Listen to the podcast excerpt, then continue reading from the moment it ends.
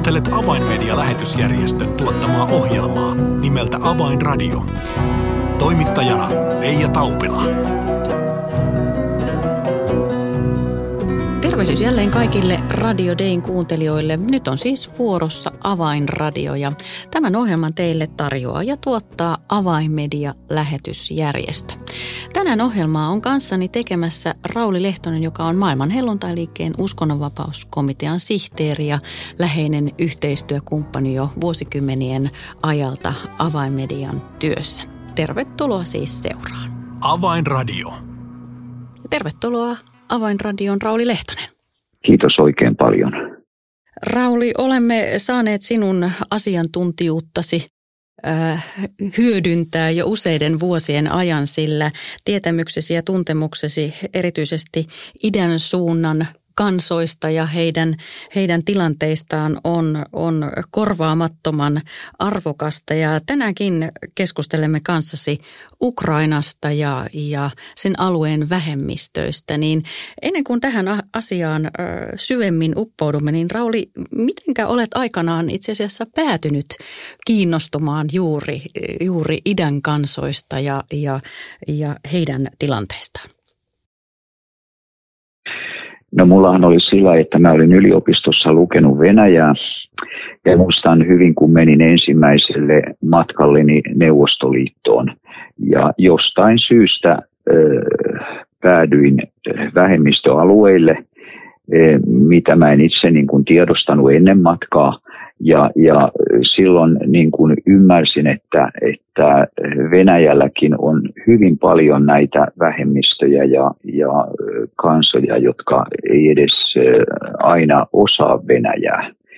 Ja siitä tuli mulle niin kuin sellainen aha-kokemus ja ehkä senkin tähden, että, että me jo alkuaikoina huomattiin, että monia heitä diskriminoitiin ja, ja, ja syrjittiin. Ja ehkä senkin tähden, että mä oon itse ollut, ollut Ruotsissa niin kuin, vähemmistöön kuuluva ja silloin on ollut helpompi niin kuin identifioida itsensä muiden tilanteeseen, jotka myös asuu niin kuin tavallaan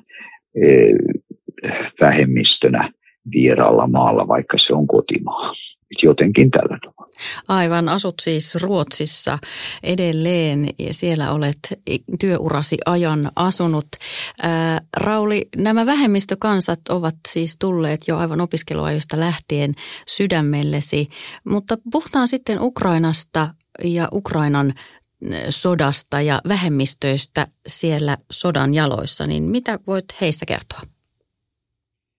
No nyt ihan, ihan viime aikoina on tullut, tullut tällaista hyvin uutta tietoa, nimittäin on tällainen venäjänkielinen uutistoimisto nimeltä Mediazonas, e, jonka liettuankielinen toimisto tässä nyt ihan hiljattain julkaisi tällaisen tiedon, että kun he on tutkinut näitä, näitä eh, venäläisiä sotilaita, jotka ovat kaatuneet sodan temmellyksessä, niin, niin he, he yllättäen totesivat, että valtavan suuri osa näistä Venäjän armeijan sotilaista oli vähemmistötaustaisia huomattavasti suurempi kuin mitä heidän osansa on väestöstä.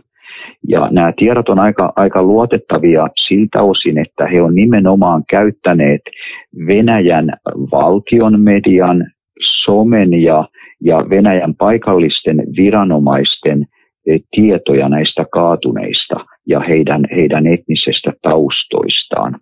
Ja tämä niin kuin mun sydämessäni eh, jotenkin murehdutti mielen, kun mä ajattelin eh, sitä, että voiko se olla jopa sillä että rintamalle niin kuin lähetetään sellaista väestöä, jota ei ehkä sillä kunnioiteta ja arvosteta, mitä, mitä tulisi tehdä. Ja, ja tämähän on herättänyt sitten erityisen paljon murhetta muun muassa Suomen sukuisten alueilla ja, ja Turkin sukuisten alueilla, e, jotka ovat e, joutuneet ottaa vastaan sitten näitä lapsiansa ja veljiänsä sieltä rintamalta, kun he eivät ole päässeet enää elävinä takaisin kotiin.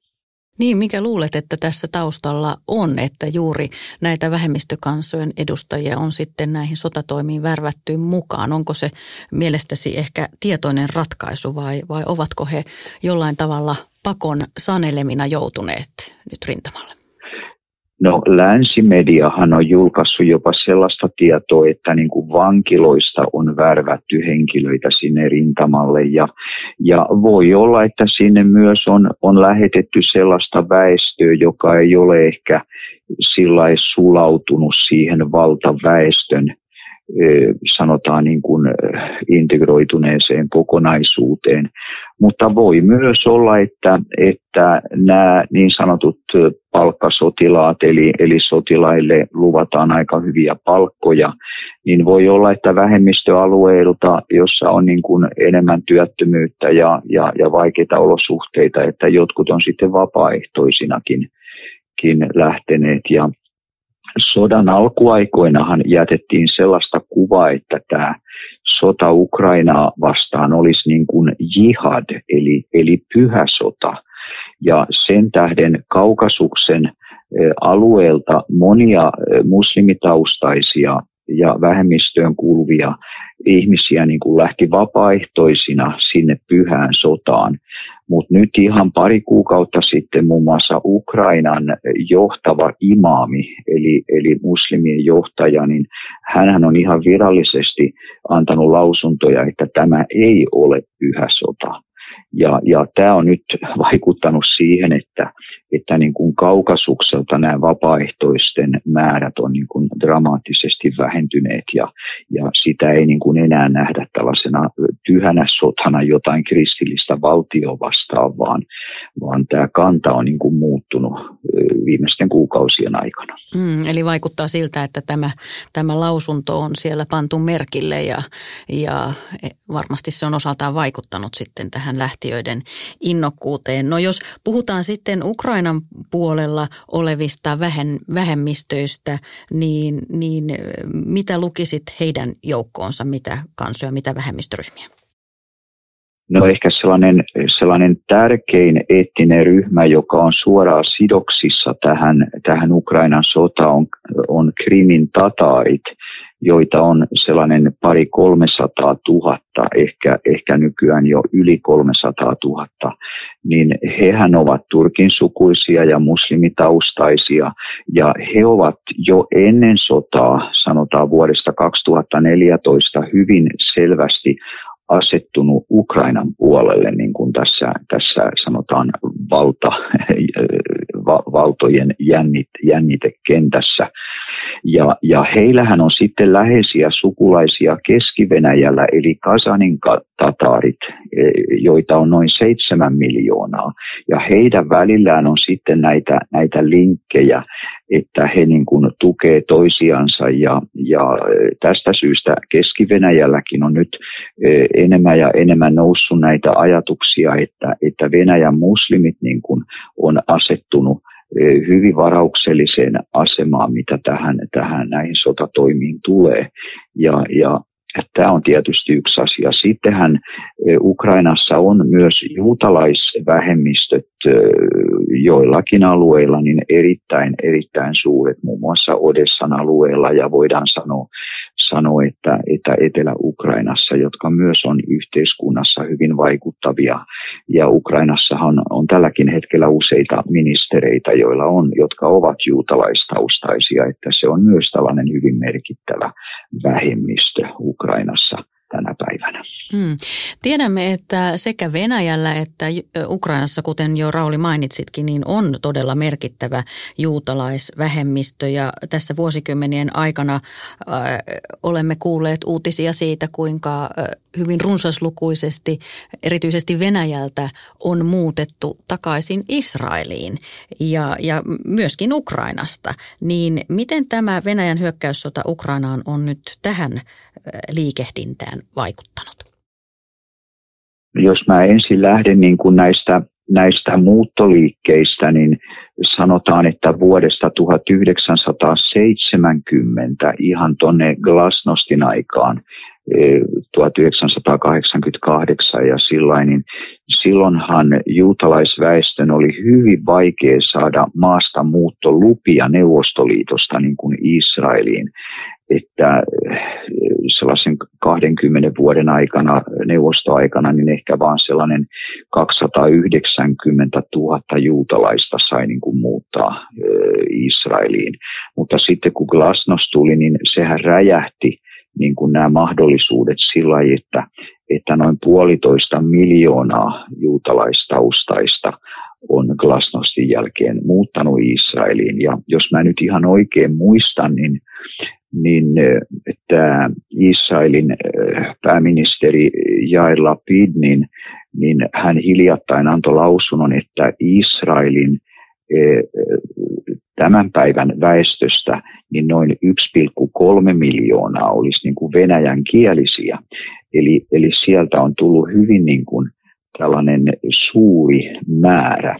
Ja voidaan sanoa, että nyt sitten kun tämä Ukraina ja Venäjän välinen konflikti on niin kuin syntynyt, niin tämä on oikeastaan kiihdyttänyt sitä, sitä muuttovirtaa äh, Ukrainasta niin kuin Israelin ymmärrettävistä syistä, että mä luulen, kun vuoden lopulla tarkistetaan näitä, näitä lukuja, niin voidaan todeta, että, että Israelin muuttaneita on, on huomattavasti enemmän tullut kuluneen vuoden aikana kuin aikaisempina vuosina. Että kyllä tässä niin kuin nähdään, että tavallaan raamatun ennustukset niin kuin, niin kuin toteutuu päivä päivältä ihan meidän silmiemme edessä ja media niin kuin tavallaan vahvistaa sen, sen, sen todeksi.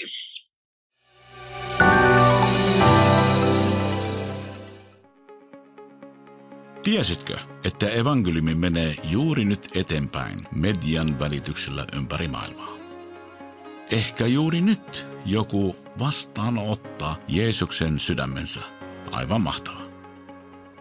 Tue siis työtämme ja lahjoita haluamasi summa MobilePay-sovelluksen kautta numeroon 30330, siis 30330.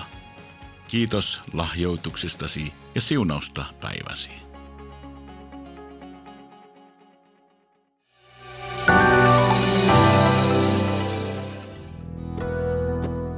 Avainradio. Signaali sydämiin.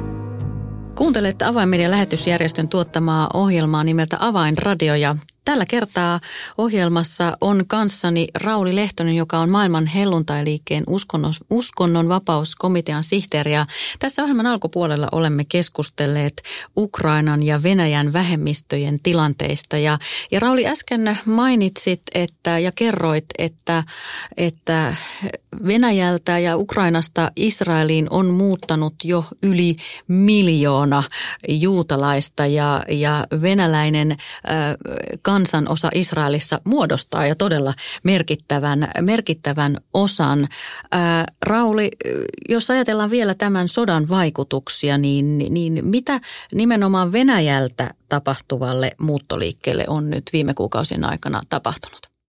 Tässä heinäkuun loppupuolellahan tapahtui tällaisia oikeastaan aika dramaattisia – E, tapahtumia liittyen niin kuin näihin poliittisiin prosesseihin, koska e, Israelin pääministeri hän e, oli jossain puheessaan arvostellut tätä Venäjän erityisoperaatio Ukrainassa, joka, joka itse asiassa liittyy näihin, näihin sotatoimiin. Ja sehän johti siihen, että että Venäjällä niin kuin tehtiin päätös, että tällainen Jewish Agency niin kuin kiellettäisiin, joka on hyvin paljon työskennellyt eh, nimenomaan Israelin ja Venäjän kahdenvälisissä suhteissa, mutta myös eh, eh, toiminut niin kuin asioissa, jotka liittyy Venäjältä maastamuuttoon Israeliin. Ja, ja tästähän tuli niin kuin sellainen tilanne, että monet, monet pelokkaina maalaili näitä uhkakuvia, että tähän voi hyvinkin vaikuttaa nyt siihen, että, että Israeliin ei tulevaisuudessa enää pystyisi Venäjältä muuttamaan, että tämä muuttovirta niin kuin vähenisi ja jopa tyrehtyisi. ja pidettiin näitä, näitä kriisikokouksia ennen kaikkea Israelissa, että mitä nyt voidaan tehdä, kun Venäjä loukkaantui tästä, että Israeli lähti, lähti arvostelemaan näitä sotatoimia. Ja näissä kriisikokouksissa oli, oli mukana muun muassa valta, valtiovarainministeri eh, eh, Avigdor Lieberman, joka muuton on Moldovasta kotoisin, joka, joka myös on niin kuin tässä koko ajan niin kuin tällaisena, sanotaan niin kuin vaaravyöhykkeessä ajatellen näitä Venäjän, Venäjän sotatoimia.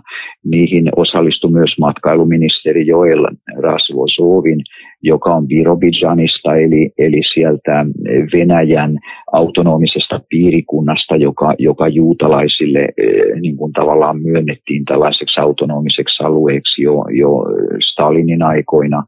Ja, ja asuntoministeri Elkinin, joka, joka on Ukrainasta kotoisin, että mä luulen, että nämä ministerit, joilla on niin kuin, niin kuin tavallaan venäjänkielinen tausta ja, ja jo Neuvostoliiton aikoihin ulottuva historia, niin he seuraa hyvin, hyvin selvästi Venäjän ja Ukrainan välistä sotaa ja sen tähden he on rohjennut näitä lausuntoja antamaan. Mutta tämä on huonontanut nyt sitten Venäjän ja Israelin suhteita ja, ja haluaisin ihan rukousaiheena jättää, jättää tämän, ettei tämä niin kuin pysäyttäisi nyt tätä Israelin ja Venäjän välistä vuorovaikutusta, vaan että, että tilanne voisi normalisoitua ja että ne juutalaiset, jotka haluaa muuttaa kotimaahansa, luvattuun maahan, että heille suotaisi tämä mahdollisuus ja, ja annettaisi se heille. Mm. Positiivinen uutinen tässä muuttoliikkeessä on luonnollisesti myös se, että Israelissa on viime vuosina syntynyt runsaasti messianisia seurakuntia ja jo olemassa olevat seurakunnat ovat kasvaneet ja monet näistä seurakunnista, heidän jäsenistönsä kuuluu paljon näitä Venäjältä Israeliin muuttaneita juutalaisia ja, ja heidän keskellään on ollut herätystä ja avainmediakin on omalta osaltaan saanut olla, olla yhteistyössä paikallisten messianisten seurakuntien kanssa ja auttaa nimenomaan tässä e, e, tavoittamistyössä, kun, kun seurakunta tavoittaa näitä uusia, uusia maanmiehiä niin sanotusti. No Rauli, tämä Keskustelu näistä vähemmistöryhmistä on sinänsä mielenkiintoista, koska ne yleensä nämä kansat ja niiden kohtalot ja ylipäätään olemassaolo, niin se hautautuu ehkä tähän päivittäiseen uutiskohinaan ja uutisvirtaan. Ja, ja tavallaan nämä, nämä syvemmät kertomukset ja syvemmät virrat, jotka myös kuitenkin vaikuttavat näihin maailmanpoliittisiin tilanteisiin, niin ne jäävät vähän kuin maton alle. Ja yksi mielenkiintoinen tällainen kansakunnan liike, olet, olet tästä jo kirjoittanut vuonna 2018, mutta on tällainen juutalaisvaltio, joka on ollut aikanaan Venäjän alueella olemassa. Kyseessä on Kasaarin valtakunta. Ennen, ennen tätä en itse, itsekään ollut tätä kuullut ennen kuin Rauli tähän sinun kirjoituksesi törmäsin, niin, niin kerro vähän tästä Kasaarivaltakunnasta.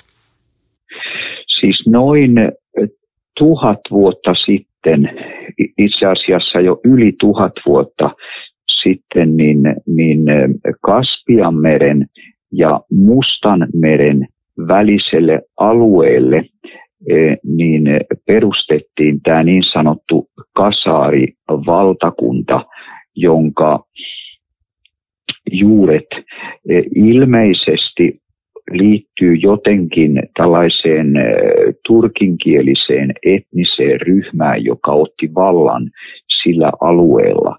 Ja, ja se aluehan oli arviolta noin sata kertaa suurempi alue kuin nykyinen Israel.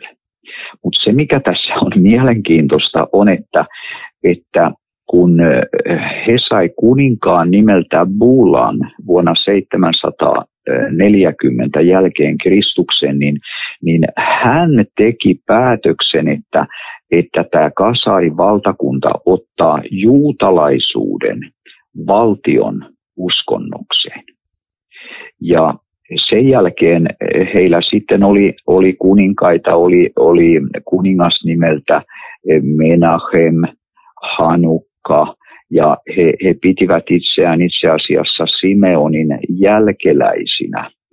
Ja tästä valtakunnasta, jota siis kutsuttiin Hasarin valtakunnasta ja joka, joka siis sijaitsi Kaukasuksesta pohjoiseen ja, ja, ja ihan sinne Volgan alueille saakka, niin se muodostui hyvin tällaiseksi suvaitsevaksi valtakunnaksi, jonne monet vähemmistöryhmät sitten niin kuin hakeutuivat, koska he, heillä oli erittäin myönteinen suhtautuminen niin kuin, niin kuin kaikkiin eh, eri etnisiin ryhmä, ryhmiin ja jopa, jopa vainottuihin. Ja, ja nyt on jopa tällainen teoria olemassa, että kun eh, romanikansaa Intiassa vainottiin ja he lähti sitten näille vaelluksilleen kohti länttä, niin monet romanitkin hakeutu sinne Hasari-valtakunnan alueelle, jossa oli näitä juutalaisperinteitä ja jossa juutalais, juutalaisuus niin kuin kukoisti.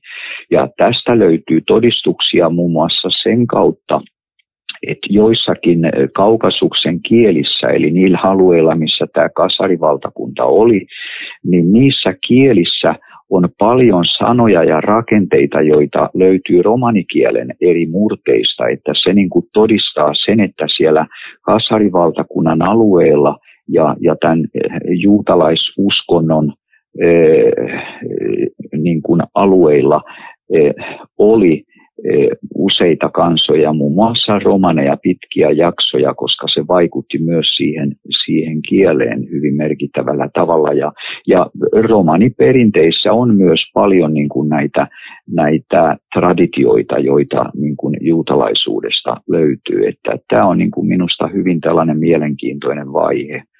Mutta se, mikä, mikä sitten tuhosi tämän, tämän valtakunnan ja josta venäläiset tutkijat on tehnyt tehnyt niin kuin tutkimuksia on, että Kaspian merestä e, se merenpinta nousi ja tuli suuret tulvat sillä, että kaksi kolmasosaa tästä Hasarin valtakunnasta jäi niin kuin veden alle. Ja silloin nämä, nämä juutalaisuskovat niin kuin hajautuivat eri puolille näitä nykyisen Eh, IVYn alueita ja Euroaasian alueita aina Valko-Venäjälle ja, ja Venäjälle ja Ukrainaan saakka. Että ilmeisesti jotkut näistä Ukrainan juutalaisista ja Venäjän juutalaisista ja Valko-Venäjän juutalaisista on jollain tavalla polveutunut sieltä ihan Hasaari valtakunnan ajoilta. Eli, eli tuhatluvulta ja, ja niin poispäin. Tämä on kyllä todella mielenkiintoinen yksityiskohta historiasta, joka varmasti monelle tämänkin ohjelman kuulijalle on, on uutinen, koska tätä kasarivaltakuntaa emme sitä enää nykykartoista löydä, mutta, mutta äh, kuten Rauli sanoit, niin on oletettava, että heidän jälkeläisiään vielä, vielä keskuudessamme on. No Rauli, tähän ohjelman loppuun, niin mitkä rukousaiheet haluaisit nyt erityisesti ajatellen vähemmistökansoja ja, ja juutalaiskansaa jättää ohjelman kuulijoille?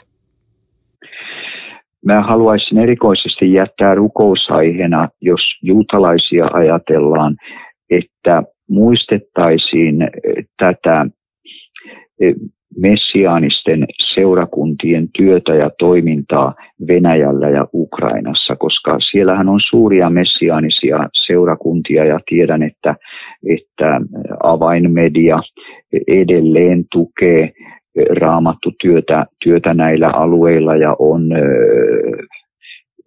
parin 30 vuoden aikana levittänyt yli 200 000 raamattua näiden, näiden messiaanisten seurakuntien kautta eri puolille Venäjää ja Ukrainaa. Ja, ja sanotaan sitten, että, että monet heistä, jotka on kokenut niin kuin elämässään muutoksen, niin se usko on lähtenyt sitten heidän mukanaan, kun he ovat Israeliin muuttanut. Et muistetaan heitä rukouksin, mutta myös näitä muita muita Venäjän ja Ukrainan vähemmistöjä ja sitä raamatun käännöstyötä, mitä tällä hetkellä raamatun käännösinstituutin kautta tehdään Suomesta ja, ja, ja avainmedian työn tukemana toteutetaan näitä käännösprojekteja, että nehän on ensiarvoisen tärkeitä näille kansoille, että he saavat omalla kielellään lukea taivaan Jumalan rakkaudesta heitä kohtaan Jeesuksen Kristuksen kautta. Että tämä on minusta se, se ydinasia, johon meidän kristittyinä tulee jatkossakin panostaa kaikkien näiden myllerrysten ja muutosten keskellä. Että Jumalan sana on se, joka kestää ja se vie perille asti. Avainradio. Tilaa ilmainen avainmedialehti soittamalla numeroon 020 74 14 tai lähetä yhteystietosi osoitteeseen info at avainmedia.org. Tässä oli ohjelmamme tällä kertaa. Minun nimeni on Reija Taupila. Kuulemisiin jälleen ensi viikkoon.